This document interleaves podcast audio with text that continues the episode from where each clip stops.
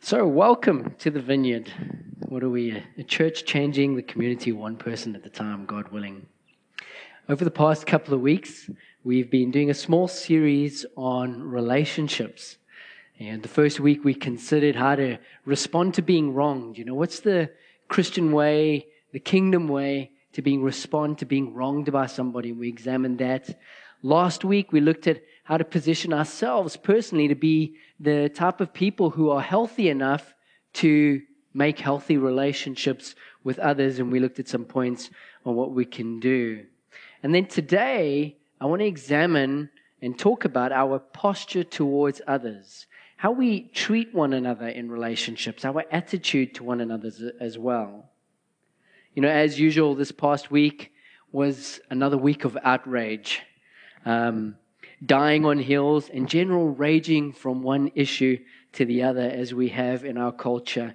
Um, I really like what they say in Scotland. There was a right storm in the teacup this week.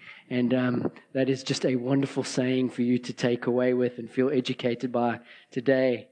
And so, you know, one of the things that happened this week was there was a random man named Colin. And Colin had people both despising him and loving him for various reasons this week because he agreed to take some money from a previously very popular um, sports apparel company who decided to just do it.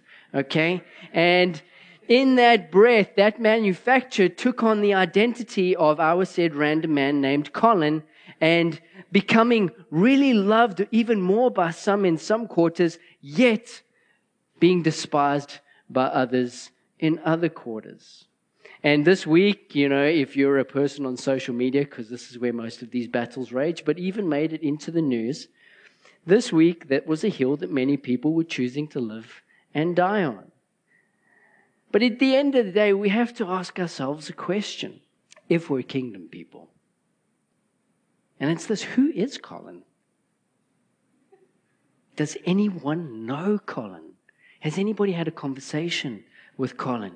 What is Colin doing right now? Where is Colin? I've seen Colin's haircut, and that's pretty impressive. That's what I want to say about Colin.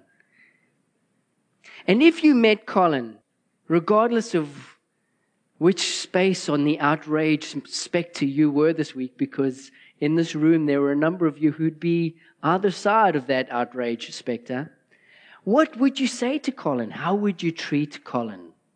Would you treat him the same as, say, another person who is both loved and hated by folk? Uh, his name is Ben. His name is Ben Shapiro. I don't know if you know who he is, but lots of people love him and lots of people really hate him quite a lot. And how would you treat Ben if you met Ben? And the real question is this if you're a kingdom person and you're someone who has the kingdom of God growing and dwelling in you, the answer to that question is you would most likely treat them both the same. And so this week, I really want to talk about what kingdom people do. And a kingdom person, a follower of Jesus, is someone who treats other people with honor. And honor takes relationships to new levels, and that's what we want to examine today. So let's pray quickly before we get into our first reading. Lord above, we thank you that even though we offend you so much, even though we take your land, your planet, and if we had access to it, your universe, and we take it and we trash it continually, that we misrepresent you on it, yet still you honor us. You honored us by the presence of your Son, Jesus. And not only did you honor us by his presence, you honored us by willing to be, be, by willing to suffer for us. Thank you that you're the God of honor. And this morning, as we begin to consider honor and learning how to use it to build relationships, Lord, would you remind us of the honoring that you've given us and begin to change our hearts and transform us into the people you want us to be. Guide my words this morning. Let them be from you, Lord, and anything not of you may be forgotten. In Jesus' precious name we pray. Amen. Amen. Right. If you have a Bible, our first reading is from Romans chapter 12, uh, starting at verse 9, and it says this Love must be sincere. hate what is evil, and cling to what is good. Be devoted to one another in love. Honor one another above yourselves.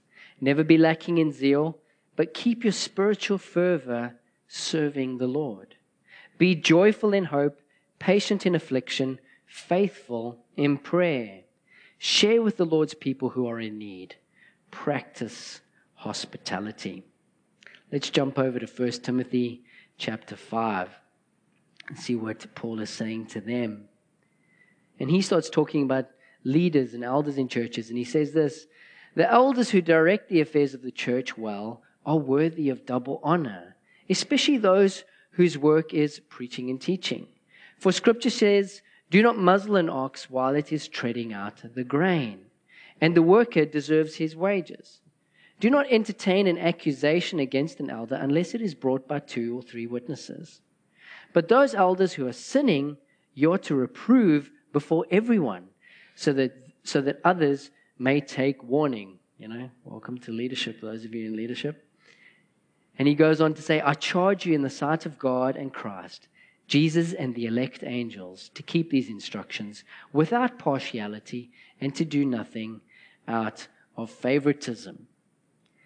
So those first two readings there kind of throw up a question for us. And that first one is who should we honor? Well, take those two passages together, and what does it teach us? Well, it teaches us this that we should honor everyone, all people, right? And, you know, when you look at Timothy, especially those who have leadership over our lives and authority in our lives. And the honor is the same for both, but it, it's a bit different. And we work that out as we go along. Now, to honor someone doesn't mean to worship them or to elevate them to some sort of hallowed status, some sort of, oh, wow, this is a really amazing person, like we're prone to in our culture. I don't know if you noticed, but in our culture, people begin to elevate and almost worship people who are celebrities. In Christian culture, it gets just as bad. People tend to do that to folk like me, pastors. That's why I like to tell you all my disaster stories all the time. I'm not interested in that kind of honor. Right? And so as you as people go along, they they try and figure stuff out, but it's not about elevating people and worshiping them. To honor someone means to recognize their significance in God. To recognize that this person is significant. They mean something. They matter to God Himself. And then it means also to recognize their calling in God and to treat them accordingly. It means to actively show respect to people and to consciously treat them the way you would want to be treated if you were in the same position as them. That's what it means to honor someone. You're willing to treat them the way that you would want to be treated if you were them. And that includes the way you talk about them behind their back. You talk about them behind their back the way you want them to talk about you behind your back and so on. That is to honor someone. But even more than that, it means to actively rebuke your own heart when it takes on a dishonoring and critical attitude towards someone else, where you begin to notice that building up inside yourself and you go, you know what? That's not right. That's not what a follower of Jesus does. That's not what a, a, a kingdom person does. And you check yourself. You go to the mirror and have a little bit of a tete a tete with yourself as they say. Do you use the word tete a tete over here? Good. Yeah, good. It's not too educating today, but so honor really is an issue of the heart. That's where we begin. So a little some silly examples, you know.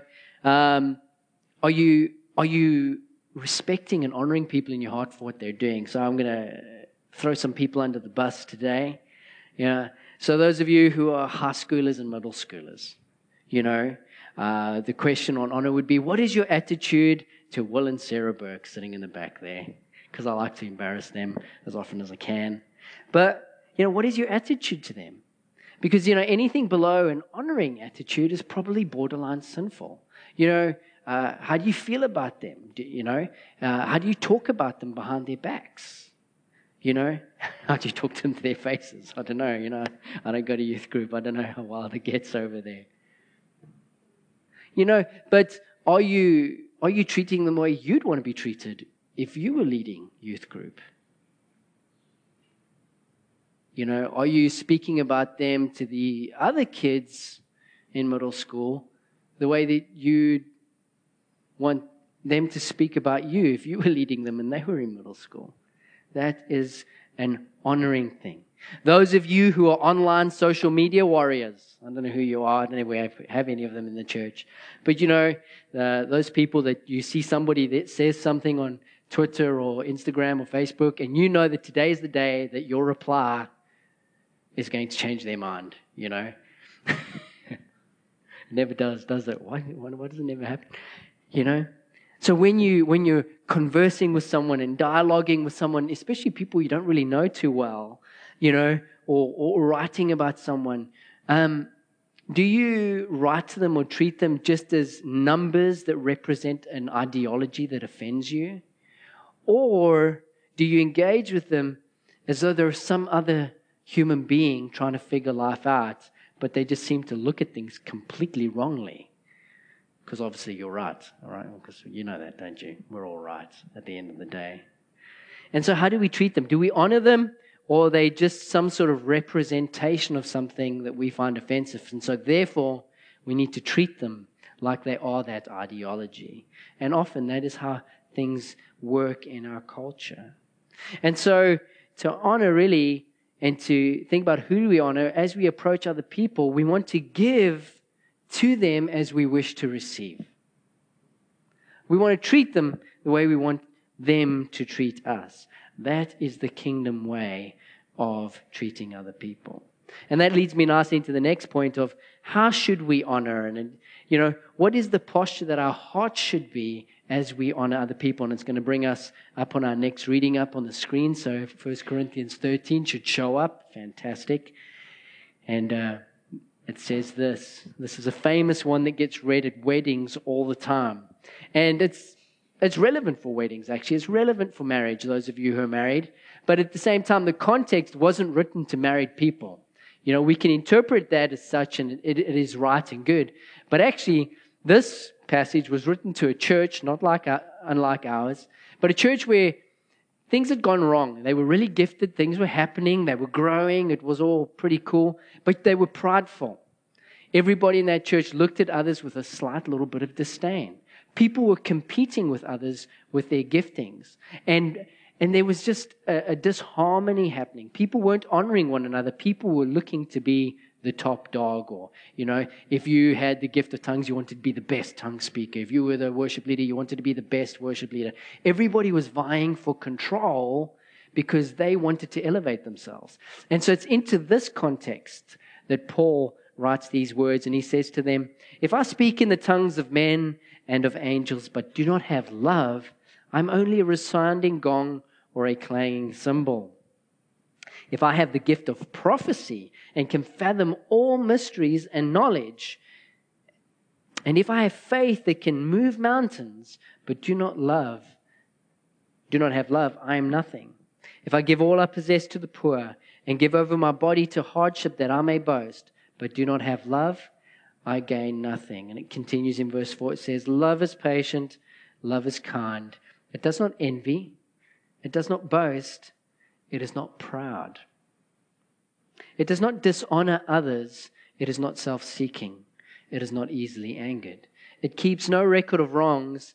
Love does not delight in evil, but rejoices with the truth. It always protects, always trusts, always hopes, always perseveres. And so, when we're seeking to live kingdom lives of honoring other people, really at the foundation of what should fuel us to do that is this basis of godly love. You know, as you grow as a disciple of Jesus, your love, or to make it more real to you, your active care for other people, caring about them and caring about their welfare, them succeeding, that thing in you should be growing. You know, so and if it's growing, you'll become more patient with people. You will become more kind. And when you're getting annoyed with them, you'll find that you become better at dealing with that annoyance. There's something in you that's growing and you're becoming for others more than what you were before. Yeah, because Jesus was for you, even though you're a mess, even though I'm a mess. God was for us. Even though we were messing up his planet, he continues to reach to us. He is for us. On the flip side of that, if you're someone that you're a follower of Jesus and you find that you're becoming less patient with people around you, you're becoming more and more annoyed, more and more tempted to dishonor them somehow with the way you talk about them or even the way you treat them, then that's a bad sign. Then it's time for you to take stock, go back to basics, say, hey, Lord, what's going on inside me? What is, what is wrong inside because my love meter is going down? And when, when things are going well with Jesus, your love meter goes up. It doesn't go down. If it's going down, something's wrong. And so you need to take action. And you know, we all struggle with this at some point because it's human nature, it's life. We go through good patches in life, and we go through bad patches. And often when we're going through bad patches, that's when, you know, the love meter goes down and the grumpy meter goes up, you know, or whatever it is. And the reason why is because, you know, each one of us probably struggles with pride to some sort of degree. Pride's probably the root of most sins, you know. And pride really is when we wake up and one day begin to believe the lie that we individually are the center of the universe. And what we think really matters more than what other people think. Pride is that thing that somebody has when you're on the interstate and everybody's going the same speed and it's a traffic jam and it's slow and it's annoying. But there's that one person who's not going to the hospital, but they're diving in between all the lanes and cutting other people off. Or they join the motorway, and we've all done it, and they go five lanes over, or they're out there and they realize, oh, this is my exit. I better get over there. And Six, I'm doing in Atlanta all the time. Six lanes in one go. Nobody dies. It's amazing. Right? Fascinating.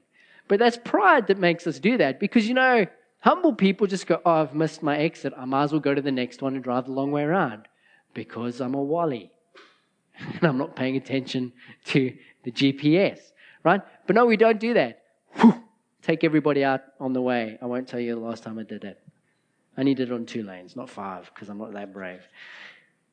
But pride, pride is the thing that fights against the love of God growing in us. Because to allow the love of God to grow in us means to allow us to lift others up above us.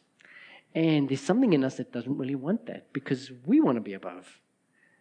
And so the battle of growing in your faith continues. But as you do that, as you begin to hand yourself over more and more to the love of God growing in you, you're able to do this next thing, and that is to seek to see what God sees. Because if God's growing in you and you look at other people, even if they're offending you, especially if they're offending you, the question should be if you're the kingdom person trying to live the kingdom life, the question should be, wow, Lord, that person is really annoying and really offensive. But I've got to ask, what are you doing in their life, Lord? And am I supposed to contribute to it? Right now? The hard questions, the hard questions of being a kingdom person, and that's one of them. And so that leads to kind of our last and final question of the why. Why should we honor? Why? What's the point? And so let's jump into our next reading, Genesis chapter 1, verse 26, and it says this. And then God said, Let us make mankind in our image, in our likeness, so that they may rule over the fish in the sea and the birds in the sky, over the livestock and all the wild animals, and over all creatures that move along the ground. And so God made, created mankind in his own image. In the image of God, he created them. Male and female, he created them. This passage is actually incredibly core to certain aspects of Western society. It's core to the Constitution. You know, although technically America is a secular country, the Constitution borrows a lot of its understanding on the importance of humanity from this passage, even though, as we know through our history, the Constitution didn't really fully represent it as well as it should have over a period of time. But core to the Christian understanding and core to the way that followers of Jesus see the world and see other people is this passage.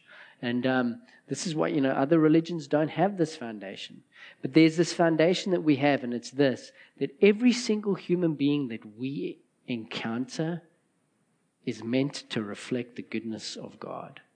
In fact, that person was made to reflect the goodness of God. That person was created in the image of God, and that alone gives them intrinsic worth.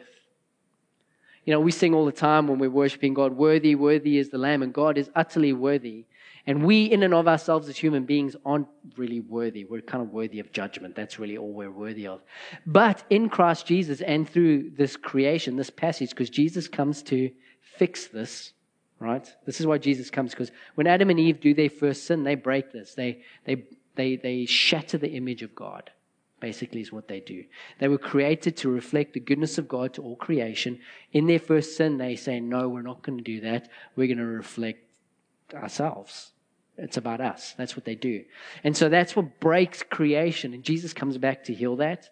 And so as Jesus comes back and dies and rises on the cross, it's not just for the forgiveness of sins, which is really important and good, but he comes to recreate people. So that people can once again remember that they're created in the image of God. And so God gives us worth. God makes us worth something. So every single human being is valuable. Right? And should be treated as though they have value, is basically what this passage means. And so, any place where the kingdom of God is welcome, any place where people are trying to follow Jesus, key to that is you should see a group of people treating others with value, regardless of their race, color, creed, and regardless of whatever type of sin they're living in or how offensive you might find them. You must treat them with value because God has given them value by creating that person in his image. Whether or not that person chooses to embrace that and pursue that, that's not up to us. We still have to treat them as though God has given them that value. Okay, so God has created people in his image. And then God has anointed people to do things. So, you know, I used the silly example of Will and Sarah Burke over there being youth leaders. But, you know, they have been commissioned by this church to be the youth leaders. And so they're anointed in all sense and purposes to do that task. And so that anointing should be respected. Because God has called them to do that and they do it to the best of their ability. Sometimes really great, and I'm pretty sure sometimes not so great, but I'm not going to talk about that today. You know? And regardless of how well they're doing it, we still honor them in it. You know? Um, and that doesn't mean I'm looking for all sorts of honor and stuff like that. I, have got a funny story here. We were at the regional conference um, this year in uh, Virginia Beach, commu- the community, Vineyard Community Church of Virginia Beach. I really need to change the name, something easier. Anyway, they, they're the biggest church in our region, and our regional overseers, Andy and Sharon, they pastor that church. Well, in their church, they, they they like to, they're on the honor thing right now, and they love to honor one another. So one thing they do is when they refer to each other, they all refer to each other by title, right? So, and it's a new thing. They didn't do it the last time around. So we are all chatting and having a laugh together because whenever they were talking about one another from the stage, you know, past Sharon didn't call Andy Andy. She called him Pastor Andy, right? I was like, that's, dude, that's your husband. Why are you calling him Pastor Andy, right? And so the whole staff of that whole church, that's how they all refer to each other. I have no problem. Lots of churches did. But they do that because they want to honor each other. And so I was joking around with them. I was like, it's like, that's not going to fly in my church. And they're like, why not? It says, because I don't like it. that's why it's not going to fly. I was like, no, no offense, because I know some people can't but not call a pastor pastor. Say, if that's you, I, I, that's fine. I can deal with it. Don't worry, you're not in trouble. But I said to people, I introduce myself to folk as, as Billy. And when people call me pastor, I'm like, get a heebie jeebie. I was like, you know, you can call me Billy, it's fine. I'm just a short guy trying to get to heaven, right? and um, so I'm, not lost on that cause. And so, anyway, so we are talking about this, and she was giving me a hard time. She's like, no, you should do it because it's about honor. I was like, hey, listen, my people want to honor me, they can just take, take their discipleship seriously. You know, that's good enough for me, really. Nobody needs to be giving me any title, you know? Just be, be nice to each other, you know? Treat one another as though you have intrinsic value. When you offend one another, forgive each other. You know, deal with it, talk about it. You know, when you feel the need to gossip about one another, don't. You know, bite your tongue, maybe until it bleeds a little. Take your calling seriously. You're called to be the kingdom of priests to all creation. God has given you value. You are his image bearers to the earth, you know, even to puppies. Right? I know that sounds funny, but the calling of those in Christ isn't just to people, right? So when you meet a Christian who's an environmentalist and, you know, they're like super crazy about it, that's okay. You know, tell them to treat people nicely too, but, you know, as well as the kittens and the puppies. But there's nothing wrong with that because in Christ Jesus, when he comes back in all his fullness, it's the whole of creation that we're going to rule over. It's such an honor. It's a privilege. God has honored you immensely. You know, and if you go home and think about it, it'll make your head hurt. But your response is this your response is to move forward for them and say, okay, if God has given me that honor, I need to reflect that by honoring others. And the beauty about that, as you begin to honor other people all around you, honor does this thing. It has this, this way of empowering relationships. It takes relationships to a new level. Because it gives them substance. You know, just think about, I hope you've all had this privilege, but just think about people in your life who have honored you, who've like really treated you with just, you've just all of a sudden realized in a moment, wow, that person has just treated me with a real deep sense of respect. You walked away from that person going, that person values me more than I think I should be valued. And as you've walked away, you've wanted something from that person. And what has it been? Friendship. You're like, wow, that person is worth having as a friend. If they think that highly of me or are willing to treat me that well, they're, they are worth having in my life. See, I, I really felt honored once. Um, somebody in this church, um, I'd been doing something that had been annoying them uh, and that they found rather offensive. Um, which I probably do every week, let's be honest, y'all. Anyway, so I'd done something, it's not my wife, just so you all know, it wasn't Rachel who was offended by me. I know about that pretty quick when that happens. But anyway, so this person had been, I'd done something, they were really offended, really annoyed at me, and I had no idea because they were, they were, you know, they weren't treating me badly or anything like that, right? They just, they were, they were still being nice, you know, they're still playing nice. And so I was none the wiser, you know, ignorance is bliss and just you know skipping along gleefully in my way.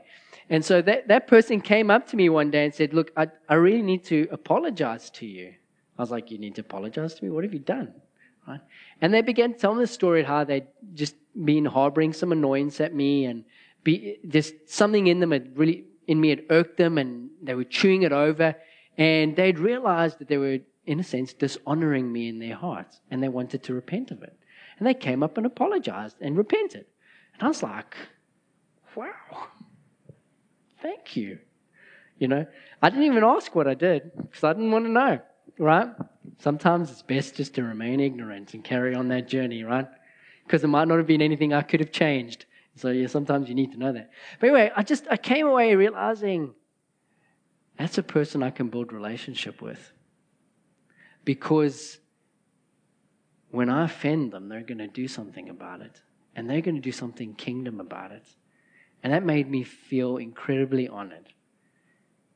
And so that person has continued to be a good friend for me. And that was one of the moments in our relationship when I realized this one's a keeper, you know? And so we continue. And so I encourage you to be that person to others. Honoring is so important, it's so core to who you are in Christ Jesus. Because God is recreating you every single day, right? And whether you feel worthy or not, whether you feel valuable or not, it doesn't matter. You are valuable because God has made you valuable in Jesus. And you are something special.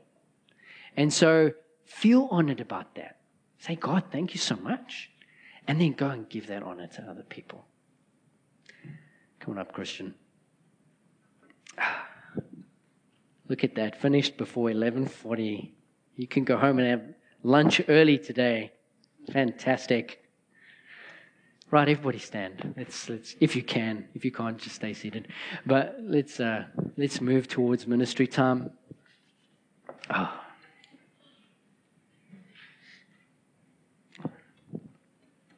And just as we enter this time of silence and as we just welcome uh, God's presence by His Holy Spirit, um, I just want to encourage you, just in this moment, to dwell on the honor that God has given you. Just dwell on this fact that He is just so willing to invest His, his reflection, His image into you. I encourage you just to be thankful for it. Don't reject it because it's yours whether you want it or not. It's just, just is. Such a good thing. And this is what makes our God a good God. So often in churches, people tell you, you know, come follow Jesus. He has a wonderful plan for your life. That's kind of true. That's a half truth. He really does have a wonderful plan for you, but it's an eternal plan. And some, it doesn't mean life's going to be easy. In fact, sometimes life's going to be a bit tougher. So, Father, thank you so much that you pour honor out on us. Thank you so much that each one of us in this room is called to be an image bearer, to, to just be a transportation device of your goodness to the earth. Thank you so much. And so, Lord, each one of us in this room, we know that none of us does it well. None of us does it well. We all mess it up all the time. But we thank you that the calling is still there, that you invite us into it every day. And so, Lord, as we stand here, each one of us knows, even now, in those areas that we're not doing that. And so I just want to give you an opportunity to just to repent. Just speak to Jesus. Say, Lord, I'm sorry that I haven't honored you with this person or that person. Just, just, just bring it before Him. There's forgiveness there for you. And just receive it right now. Thank you, Jesus. Thank you so much for your forgiveness. Forgive us for dishonoring the identity that you've given us. Help us, Jesus. And so, Lord, for each one of us in this room, I pray that you would help us to honor others. Help us when we feel that thing happening in our heart that does likewise to check it. Holy Spirit, we give you permission just to invade us, to rebuke us as, as and when is required, and, and to transform us, Lord.